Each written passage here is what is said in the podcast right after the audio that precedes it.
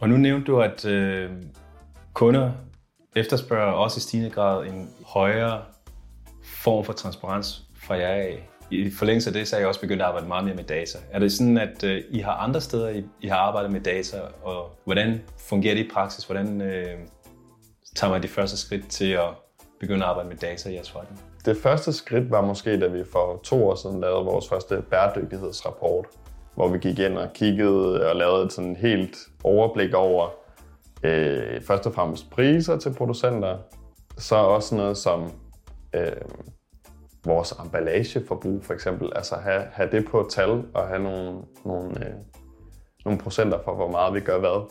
Øh, og for cirka et år siden lancerede vi også et nyt øh, koncept, hvor vi leverer kaffen i sådan nogle øh, genbrugsbøtter, kalder vi den, til vores kunder i København, øh, som vi så kører ud med vores øh, elvarevogn.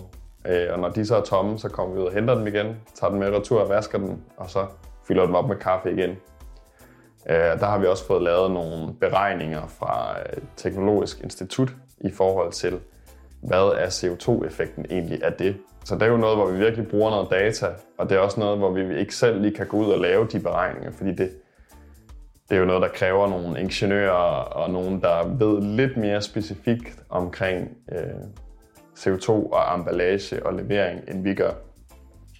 Men, men det vi så får ud af de tal, øh, og det data, vi får fra f.eks. Teknologisk Institut, er jo, at vi så kan kommunikere det videre ud til vores kunder, som så kan sige, at ved at bruge de her genbrugsbøtter for eksempel, så sparer vi mellem 63 til 71 procent CO2, som er det Teknologisk Institut har fundet ud af.